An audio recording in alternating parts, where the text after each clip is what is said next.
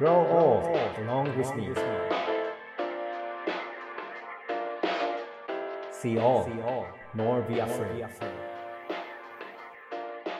Radio Radio Radio Radio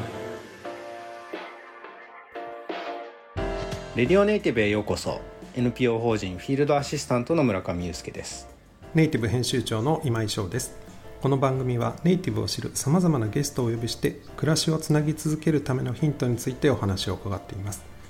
えー石川県加賀市大槌という町を中心に活動されている映像作家の木村紀之さんにお話を伺っています。木村さんどうぞよろしくお願いします。よろしくお願いします。これまで映像をアーカイブするという活動を続けられているということなんですけれども木村さんが今後どのようにこの町と関わっていこうという今気持ちでいらっしゃいますでしょうか？そうですね。限界集落とかその人がいなくなっていく場所っていうのに対して自分がそれを救いたいみたいな立場ではないところに今来たなっていう感じなんですよね。それももうちょっとなんかうーん何なんだろう。それこそ自分にとって秘密基地みたいな状態なのかもしれないと思っていて。うん。僕は大津町の魅力の一つとして直径が200メートルぐらいの中にこう水が山の上から流れてきて、えーそれが村の中に美味しい水を提供していて、で、えー、とそばには泳げるくらいの、えー大きな川が流れていたりする。その二枚さんが育てている田んぼがあって畑もあって、でこう家が10軒あって。で生活をするっていうことの最小単位がすごく分かりやすい形でそこに現れているっていうふうに僕は思っていて。うん。なんかね分かりやすいから気持ちがいいのかなとかそんなことも考えたりするんですけど、うん。うん。だから僕はちょっと混乱した時とかはそこに一回行くん。みたいな避難場所にしています。うんなるほど。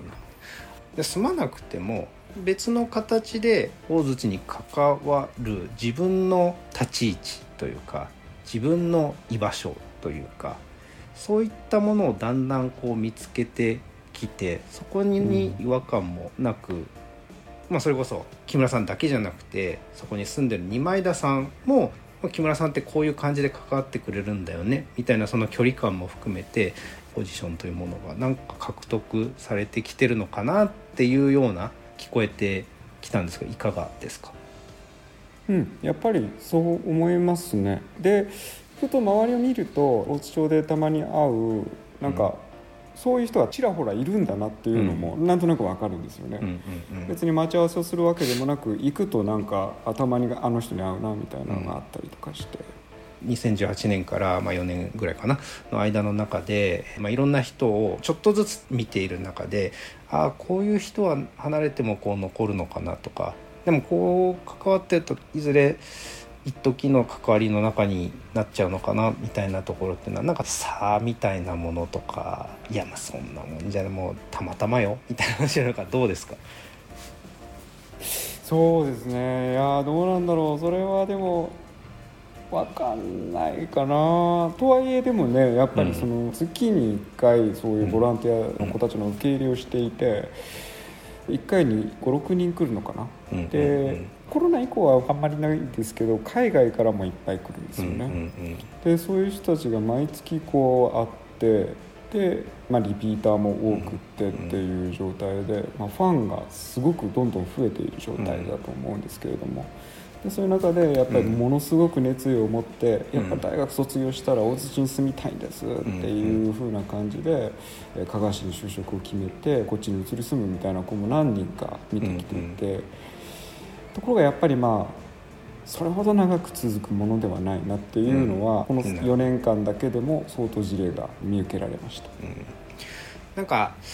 いい意味でちょっとこう抜けてるというか日本の中でのボランティアって結構なんか清廉潔白というかなんかすごくこう一生懸命みたいな感じがしちゃうんですよねそのボランティアっていう響きが。意外と海外含めると別にボランティアってもっといろんなあり方があるじゃないですか。でそういった意味ではなんかある意味その日本的なボランティアと思ってきちゃうと一生懸命すぎて役に立ったとして何か一時すごい場所を作ってもそれってやっぱり人間続くもんじゃないなというかやっぱその非日常感が続いてる中だとやっぱり日常の中にはなかなか馴染んでいかない。そういう感じもちょっとあの大槌に限らずですよ。あのそのボランティアっていうものにちょっと話を広げていくとそんな印象もちょっと持つんですけどどうですか？どうなんでしょういや僕自身がそのボランティアとして入ってきたわけではないというのがあるんですけれどもうーんその住もうとする時の状態が暑ければ暑いほど大丈夫かなっていう感じで見てしまうというのもあるし、うん逆に言えばそれほど暑くなってもなかなか住めるものではない今の大槌町の状態っていうのも、まあ一つの問題でもあるかもしれないんですけれども。ね。まあ今の住もうと思えば思うほどっていうのもなんか他者の話をしてるようで昔の木村さん自身の話をしてるうんまあようにもそうですね。やっぱりそういった意味でやっぱり木村さんも振り返るとやっぱ最初の頃は、あのボランティアって言葉ではないにしても、なんかやっぱりこう、ちょっと熱くなってたって感じそうそうそううそうそうそうそう思います。うん、うん。空っぽでただ熱くなってた状態から自分の立ち位置って本当は何だったっけっていうところを考えるための4年間だったような気もします。やはりその体験するとか経験するとか驚くとかいうことと暮らすっていうことはの間にはかなり違いがありそうな感じがお話を伺ってて思いました後半もよろしくお願いします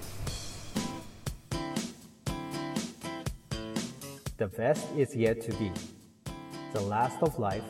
for which the first was made.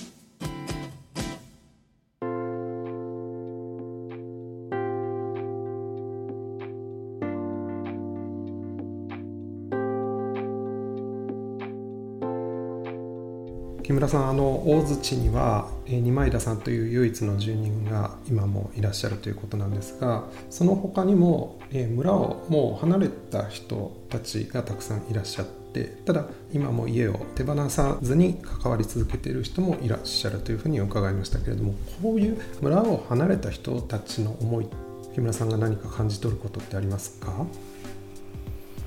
うーんいやここが本当に難しくてですね、えー何度かあそこの空き家だったら本当に来てないからお借りできるもしくは購入できるんじゃないかとかって考えたりしてコンタクトを取ったりすることもあったんですけど、やっぱそれは無理なんですよね。それはちょっと多分自分の想像の外にある思いなのかなとか、僕実は、えー、と昨年の12月に自分の母が亡くなって、まあ、父も母も亡くなった状態で実家が群馬にあるっていう状態なんですけど、今は姉が使ってるんですよね、まあ、住んでるわけじゃないんですけど使っていてじゃあそれがえっ、とじゃあもう空き家で管理も大変だし売るかってすぐなるかって言ったらやっぱりそれはなくって、そういう路線で考えていいものなのかちょっと分かんないです本当に。それこそ10件それぞれやっぱ事情と、まあ、その中でも、まあ、一つはその二枚田さんがあれだけ綺麗に村全体を維持管理してるっていうのは持っていたいと思わせる部分にも間違いなく影響していると思うんですがいかがですかね。いやまさにそうだと思いますね中にはやっぱり毎年この時期には帰ってくるみたいなご家族もいらっしゃってでその時にやっぱりずっと綺麗な状態が保たれているあの集落に戻ってきたら、うん、手放したくなくなるだろうなっていうのは想像できます。なるほど。改めて考えるとすごく不思議なバランスでまあ住んでる人は確かに一人だけど所有者の人もただただなんか家屋として所有してるっていうよりかはなんかもうちょっと違ったその本当に手放したくないという意味での関わりであったりとかボランティアの人たちもしかしたら気づかないかもしれないけど有機的にこう出入りがあったりとかでともすればその木村さんみたいな存在がいたり一つ一つがなんかこうすごく不思議なバランスでうまく噛み合っているというかでも一方でまだ実は結構危ういっていうかね何か一つ変わると変わってしまうようなものなのかもしれないですけどそれでもやっぱり言葉があってしっかりと今噛み合っているというふうに思うんですよね。どうですか？もう今多分その木村さんはその噛み合わせの一つになりつつあると思うんですけど。いやーどうなんでしょう。それが噛み合わせの一つになっているかどうか。少なくとも僕の、えーメインの関わり方であるアーカイブにしてみては、なかなかそれはうーん難しいですね。透明人間みたいな形の関わり方というか、いるようでいないようなみたいな感じだと思っているんですね。でまあ、ただ一方で小津町が今の状態で存続できているっていうのは本当に二前田さんの英断がいくつもこの4年間ですらあった、なんかまあそうですね。集落の中に別荘地みたいな計画を立てようとする人が来たりとか、ある有名シェフを招いて、えー、美味しいシェフのいる村として売り出そうみたいなお話が来たりとか、そういうものはこうこうスッスッとこう避けられる二前田さんっていう存在は重要だと思います。その避ける受け入れるってこの差分のとこには何があると思います？うん多分二前田さんにとって、えー、と大津市長を少しでも後世の人に興味を持ってもらって自分がやっているように綺麗な状態に保っていこうとか人がいつもこう気持ちよく過ごせる場所を作ろうっていうことの中に、入ってこない人そこにそぐわない人たちっていうのがやっぱりこうあるんじゃないかなと思っていて。経済を必要以上に回すみたいなことはあんまり考えていない。すごくいつも長期的なうん。ビジョンを持っているなと思っています。なるほど。僕も二前田さんとお話をさせていただきましたけど木村さんの紹介で。二前田さんがおっしゃっていたのはどうしても先送りにしてしまうと環境上やっぱり厳しい場所だし人もいつまでそこに心の中に残してくれるかっていうのもやっぱその先送りするっていうのはほとんどあまり意味をなさないというか時間を稼いでも。やっぱり何かしらやっぱ決めていかなきゃいけない。でもその決めていく一つ一つがその大槌の未来にかなり関わっていくところのなんかその重みというか中でやっぱりその人のスピード感っていうものはすごくなんか戸惑っているような感じも僕は実はしてて二前田さんから、木村さんご自身のことで考えると、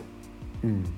僕は今現在あの、うんうん加賀に住む可能性はかなり少ない中で大槌に訪れて前提として木村さんはもう加賀のどこかのエリアで人生のしばらくのこの時間を過ごすっていうことを前提に見ているじゃないですか。でそういった意味ではたまたまかもしれないですけどその住むところを探してる中でのこの木村さんが見た大槌っていうところそういう形で大槌と出会ったのはやっぱり振り返ると何か影響ありました？それともそんなあくまで場と自分の関係ですか？ねうーん。そういう意味では本当にシンプルに場と自分の関係を探る中でっていうか結構その撮影をやっているとなんか人生全体がいつもロケハンみたいな状態がこうモードが少しあってうんで、まあ、そういう中でこう大津市長ほど自分がカメラを構えたくなるシチュエーションっていうのはなかなか出会ったことないなっていう感じはありますね。木村さんが生活の最小単位がこの町にあるっていうお話を伺ってすごくその規模がもう本当に小さいので一人の考えだったりとか一人誰かが入ってくること出ていくこととか一つ一つの小さな要素がその村にとってすごく大きな影響を与えるものなのかなとも思いましたしだからこそ逆にたった一人の行動がすごく大きなチャンスにもなるのかなっていうふうに私はちょっとその村に行ったことがないですし町人としっかり話したわけでもないんですけれどもお話を伺っていてそういうことをちょっと感じました。レディオネイティブ今回もこの辺で失礼したいと思います。え木村さんとは次回がもう最終話になってしまいます。レディオネイティブお相手は編集長の今井翔と。